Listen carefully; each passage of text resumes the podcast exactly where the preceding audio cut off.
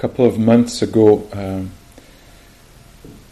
I was uh, teaching with uh, in France with um, Charles Genoud, and somebody asked. I think it was in the Q and A, where often you have questions about like technique, you know. So, so uh, somebody asked, "What is the the Buddha says that there can be liberation. It's liberation of freedom from what? And um, you know, the, what came to my mind was uh, freedom from confusion, freedom from uh, hatred, you know, freedom from the difficult mind states. And Charles said, "Oh." The Buddha was uh, saying that uh, the path of practice is leading to the to freedom from uh, from uh, disease, old age, and death. it, it's it sounded true, but also like kind of far out to present it like this, you know, like oh, just freedom from uh, disease, uh, old age, and death. I thought, oh, we're we're a little further away from stress reduction, you know. Like, we're clearly not in the world of uh, MBSR, mindfulness-based stress reduction. We've, we've gone somewhere else. where, where, are we?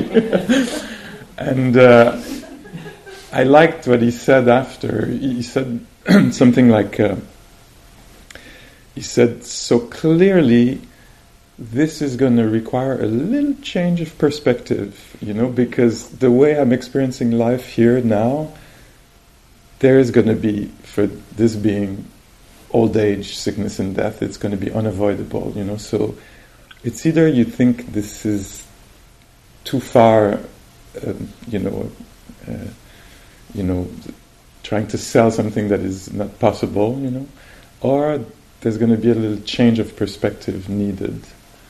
And I like that answer because, um, yeah, so it's not that old age, uh, disease, and death is not going to happen it's the way it's held, you know. So the freedom from uh, it's very much related to what I was talking about yesterday evening when there's an identification, a fusion, an owning, an, a, a false from the perspective of the Buddhist psychology, a false appropriation, like a, a wrongful appropriation of something natural. Of course, that comes with sickness, disease, and death for you, you know. But if it's not appropriated, if it's left to nature, then one would be freed from disease, sickness, and death. And it's not just death, you think like the moment of death, and that might be who knows when, but it might very well be in 20 years for some of us, you know. So it's kind of far. But the freedom from death means also the freedom from obsessing about it, thinking about it, dreading it, you know, which is a more like daily occurrence, or the not so much the uh, freedom from uh, disease that might come. There might be a diagnosis at some point in one's life, or maybe, you know, yeah. So that might happen way down the line, but the slight little fear that it could happen when you hear about somebody else's diagnosis. what about me? You know that that freedom from that, and the freedom from old age doesn't mean there has to be old age now, and there might be, but if you're young, that fear of you know, so the freedom from the fear of old age also, and how is that change of perspective happening? So, at one point in their quest, the Buddha was um, like striving. Uh, that's what this story or legend tells us that there was a first part of his practice where there was a lot of striving, kind of a workaholism, you know, achievement, or uh, and it was uh, it was really hard on his body, making him sick, and uh, he was depleted and there's a moment where he is actually falling on the ground, just about to lose consciousness because he's exhausted from trying to get somewhere. You know, from trying to get it. You might have had this experience here. I'm trying to get this darn meditation, you know and trying to get something out of it, and the expectation, the evaluation, and the stress around that. And the turning point in his practice is, to me, is is so so uh, impressive and surprising. I don't know exactly what it, what it uh, elicit in me. But the turning point is he has a lit, has a so he's a person in his tw- in his twenties searching, really hardcore searching, uh, ascetic practices, extremely demanding. This is like summer camp here, you know, never lying down, one grain of rice a day, uh, standing on one leg all day, you know, trying to avoid everything that is pleasant because one of the belief at that time was that uh, pleasantness was creating attachment, so that you shouldn't experience pleasant because you would get attached, you know. And so that was one of the, the, the things. So not indulging at all, like in beauty, taste, you know, nice taste, etc. No, nothing of that, you know, like really harsh. And then just before uh, losing consciousness, he has this insight that actually the logical path of this is not liberation, it's death. You know, if you if you take it a little bit further, this path, you die and nothing was accomplished. You know, there was no freedom. There was just kind of an expression of hate for life and the body and etc. And the, the little memory that comes in his mind is of himself as a kid. As a kid. Like, I don't know, would it be like a six or eight year old? In the summer, maybe, or actually, it was the was it the harvest? No, it was the springtime. But let's change the story for, to fit the circumstances here. It was just after harvest time. and the leaves in the maples in India were turning red.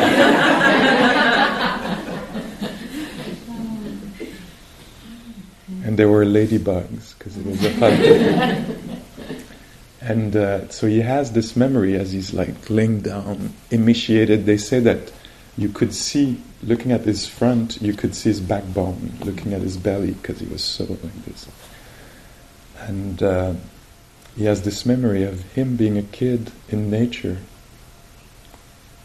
just being a kid when, you know, as kids, many of us had that. Little times of contemplation, very natural, suddenly like connecting with an insect or with the temperature or something, with the tree moving.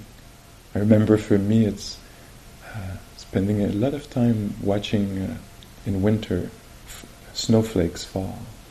Just like lay down in the, in the snow and just watch snowflake falls, you know, and touch my skin, kind of coldness, until I would hear, "In winter, you move, Pascal, move." My mom, don't stay in the cold like this. Play, and then the door would close again. But in that moment of just being simply there, there's something absolutely natural. I was not like receiving technique from a teacher, you know, you have to do this and not do that. And do, there's something absolutely natural of connecting with the world, in intimacy with the world, being there. And so that's the memory that the Buddha to be has. He's, he's there and he thinks, okay, so there's all these practices, but there was something I was doing naturally when I was a kid. I remember sitting under a tree. And there was just the breeze and the heat and the workers in the field, you know, and and there was there was something there. There might be something there. I think I'm going to follow that path. I think I'm going to try to go back to this. This is very balanced mind. There's no forcing in this mind. The mind is naturally connected. It's uh, there's something very soft in that, but also very present, very full, very rich. I'm already putting a lot of words on it, but something very natural, and this is what became uh, the liberating middle path. This became the path that he spent uh, the rest of his life teaching. And so it's good for us to come back to this here and say there's actually something very natural. And we might spend a lot of time evaluating am I doing it right? Am I catching everything? You know? Uh, but what we're talking about is something that is natural in the right circumstances, you know? Um, and so, an invitation maybe to uh, see how you, in your own way, can go back to that, you know. And it actually, I think it fits the descriptions that I've done, I've given in the last few days, you know, of uh, paying attention uh, in a kind way, in a non-forcing way, in an allowing, not demanding for this or that, but meeting what is there. So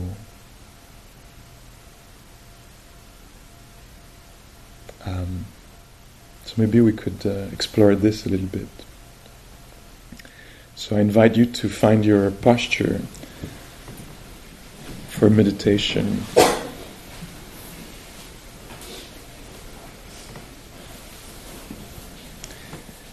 And like the Buddha to be that kid, you're not stuck in that posture. It's not about having a good posture and being rigid in it. It's about uh, finding a comfortable seat where the body can rest for a little while and the mind also can rest and be touched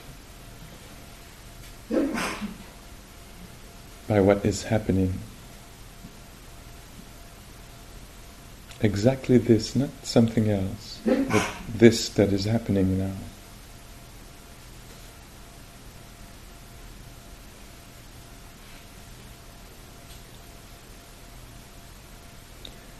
Now take a few minutes to guide and then we'll go in silence for maybe 20 or 25 minutes.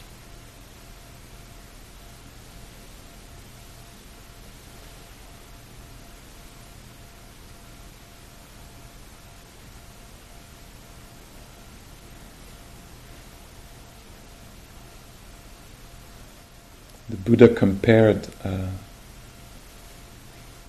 the experience of the body to foam by the side of the ocean, each wave's changing form.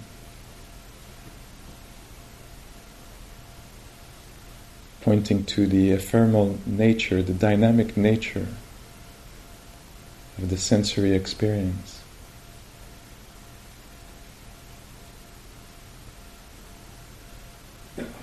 See if you can discover this for yourself.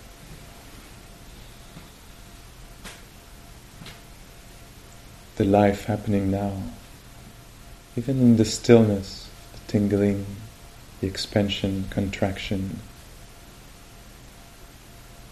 the heat releasing or the cold.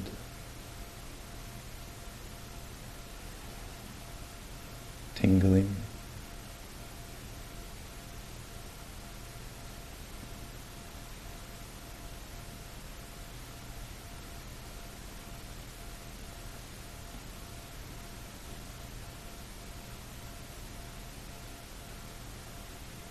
Vibrations at the ear door.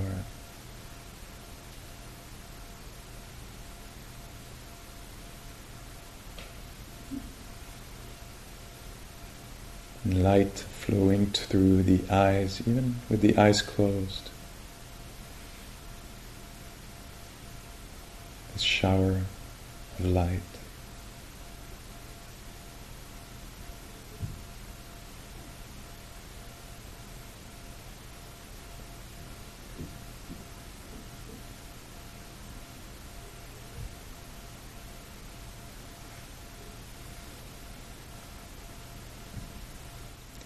Compared the experiences of uh, pleasure and displeasure to little bubbles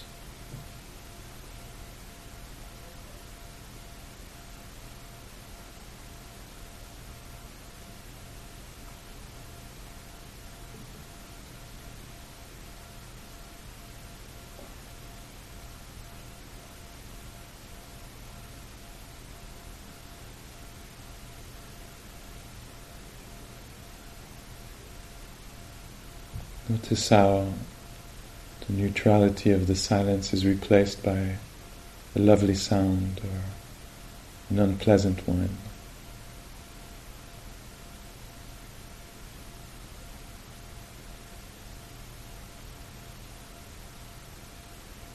A calming in breath, a refreshing in breath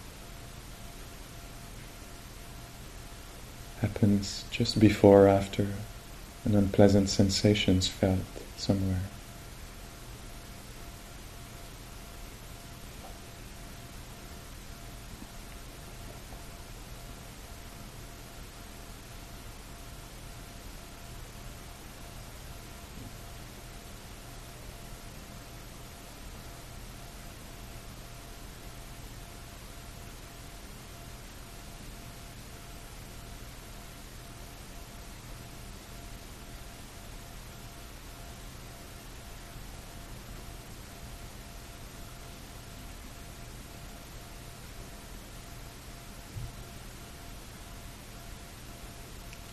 Compared perceptions to mirages.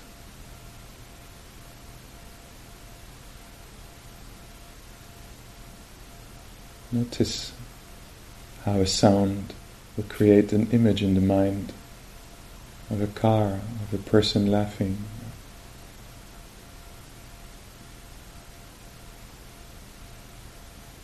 How might appear the image of your knees hands.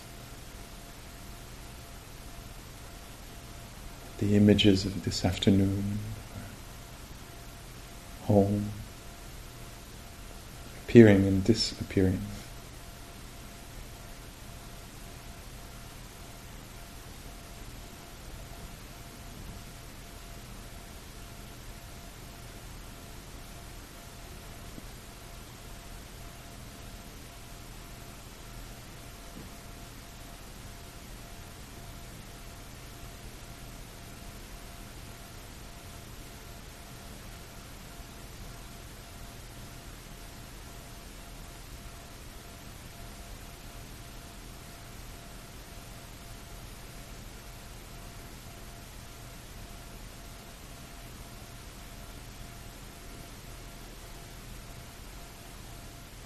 Compared our mental formations, the story told in the mind, to banana tree trunks, big trees, big leaves, flowers, fruits, empty at the core, no hardwood, falling to the ground right after it bears its fruit. The story told no core to them.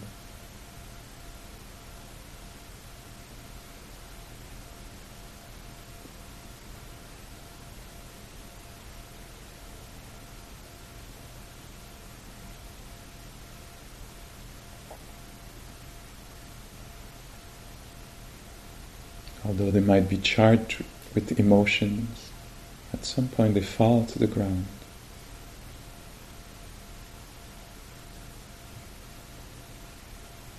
And are composted, disappearing.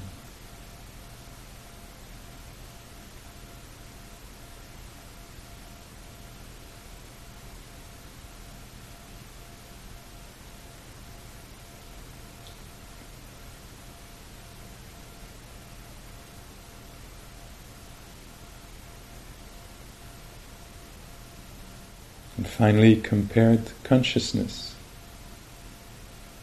experiences of knowing to a big magic show. a moment of consciousness of a sound, a moment of consciousness of a sensation. All these so close together that they create the illusion of a permanent me, I, the great magic show.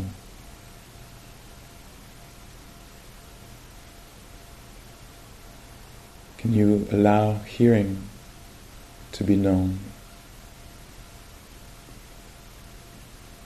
Sensations to be known? Thoughts, emotions? space, a quietness, a silence to be known. Freely, without any kind of owning.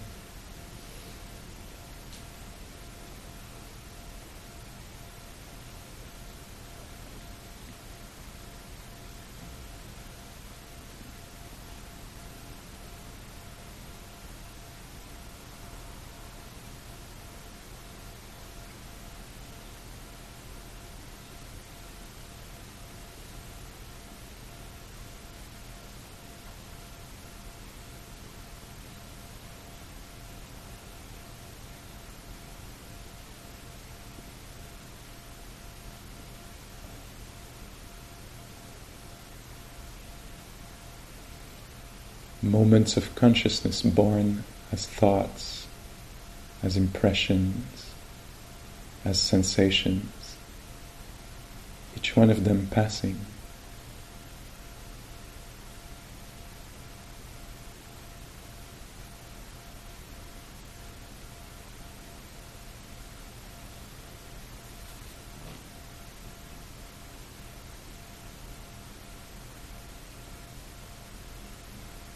See if there can be a lightness of heart, buoyancy.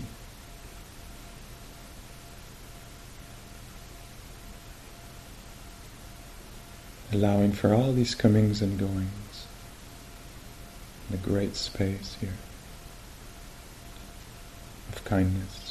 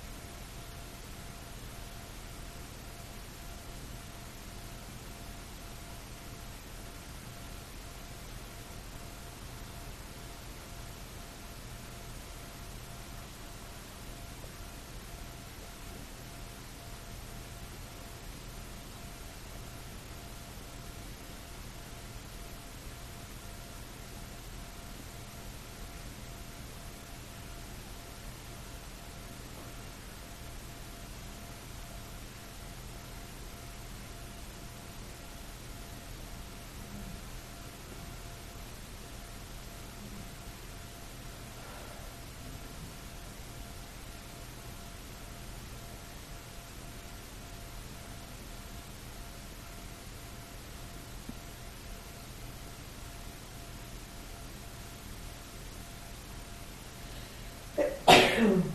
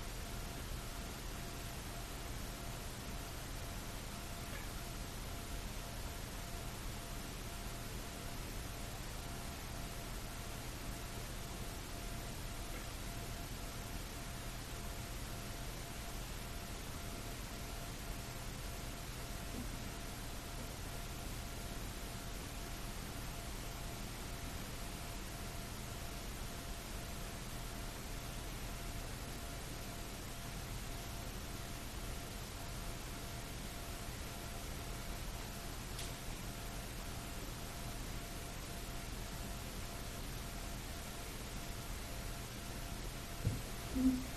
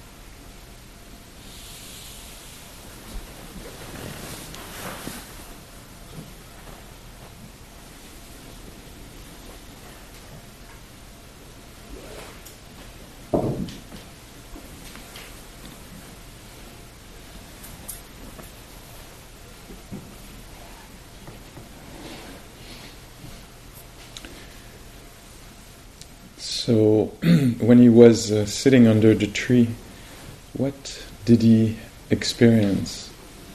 So, some people say, tell the story of uh, him experiencing uh, the ease of a gathered mind, of a quiet mind, and discovering that taste of quietness, of spaciousness, but also um, that probably uh, he saw, looking at the field, um, how birds would come down and eat uh, worms, and how the ox working in the field was uh, pulling on heavy pieces of material, and it was hard, and how the farmer was sweating, and uh, was touched by the whole of life. Um, he probably saw his mind uh, get busy with stories and suddenly feeling again the, maybe the grass on which he was sitting, the rock. One story tells of his um, stepmother calling him. His mom had died when he, uh, in birth, when she was giving birth to him.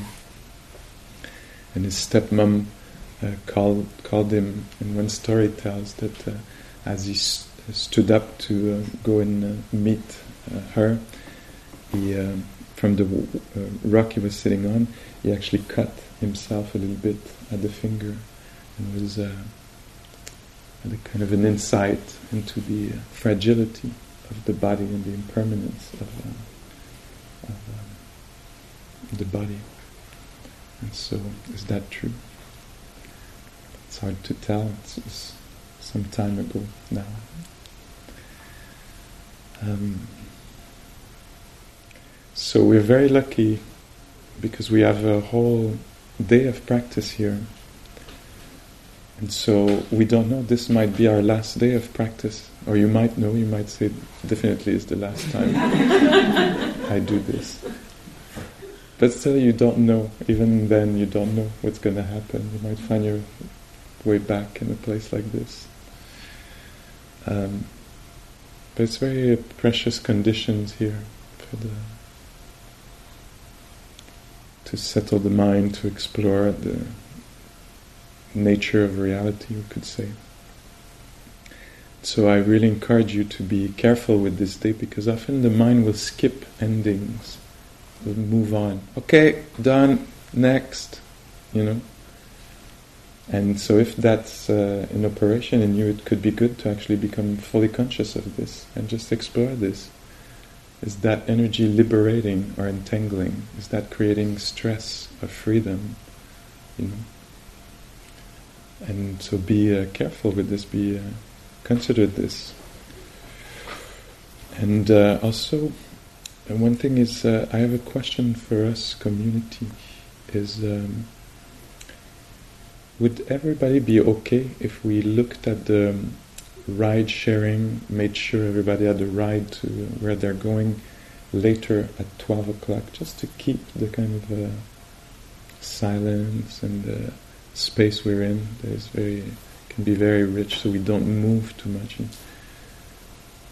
is there somebody who would really feel much more at ease if they knew something about this, if that something around that was confirmed or clarified?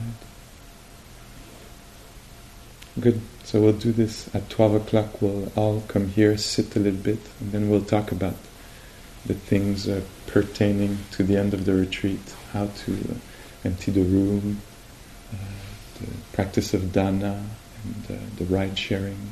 I think that's mainly it. Are there questions or comments about the practice? Let's try to do this in a embodied way. You know, so if you ask a question or if you listen to a question, let's keep the practice alive as we. And if there's nothing, we're just going to move on with the day. Si on veut continuer, est-ce qu'il y a des ouvrages que tu peux nous conseiller pour le bouddhisme, comme le bouddhisme pour les nuls ou un truc comme ça, pour ouais. euh, continuer dans cette voie-là? Okay. So the question is about books, uh, references to uh, continue practice. So I'll talk about this this afternoon, about the going home and how to sustain the practice. So questions this morning could be really around practice here this morning. So thanks for asking, and we'll come back to that. I have a question. I was thinking about the Buddha um, almost dying and having my memories from childhood. And so often when that kind of thing comes to mind in practice, there's a huge wave of nostalgia. Mm. Could you say anything about that? Mm. Well, one thing I'll use you going back to that memory to tell that, um, that in that turning point, there's a little bit of the story that I find very sweet. Is that uh, at the moment where he was about to uh, lose consciousness, uh, there's this character that comes in, Sujata. She's a, a somebody from the nearby village, a young uh, woman, and she's um, actually has a, a bowl of uh, some kind of gruel or porridge or, that she just took out of her blender.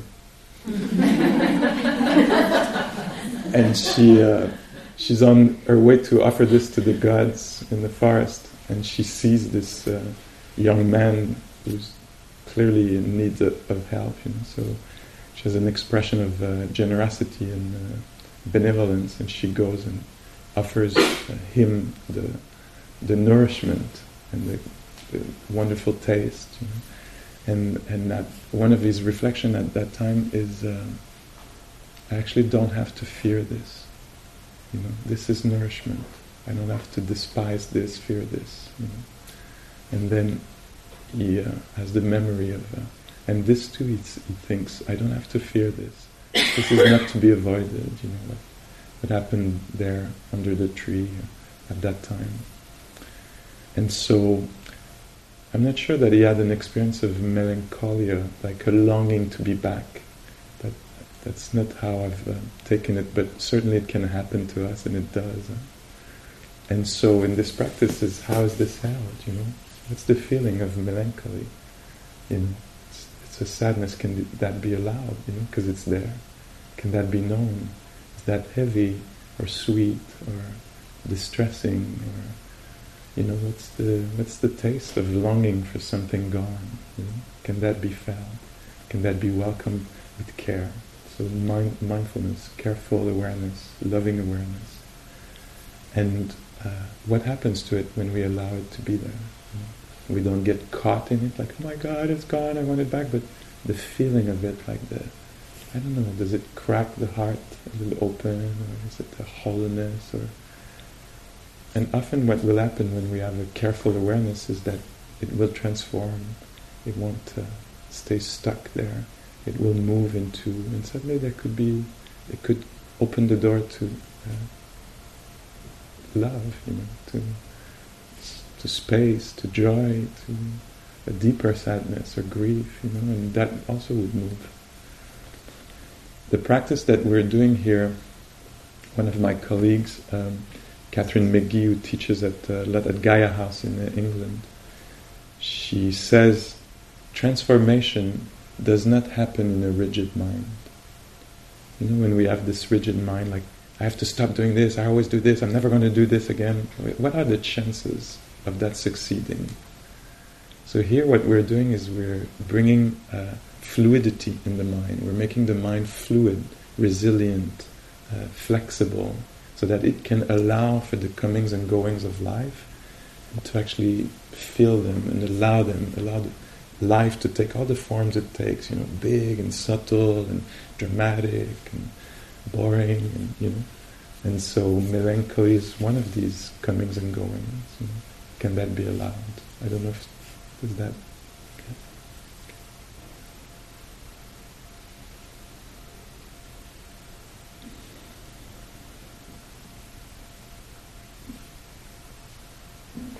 okay. So now we have a walking session,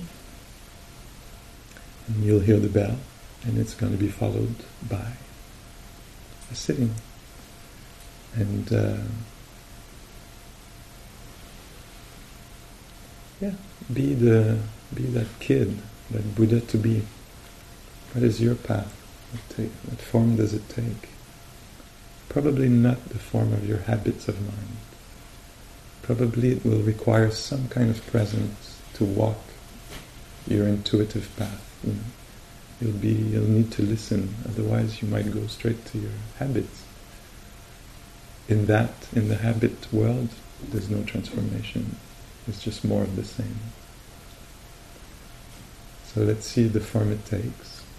If you happen to not be sitting here at the sitting, I'll have a sense that you're somewhere doing something good for your heart or mind. Okay? And maybe at the next sitting after, uh, hold on, how does it, at the next walk after, uh, I'll be uh, offering a, a group if, you know, one or some of you would like to participate in a little group discussion again, then there'll be that option if you haven't been in a group, in a second group. Let's put it this way. Okay?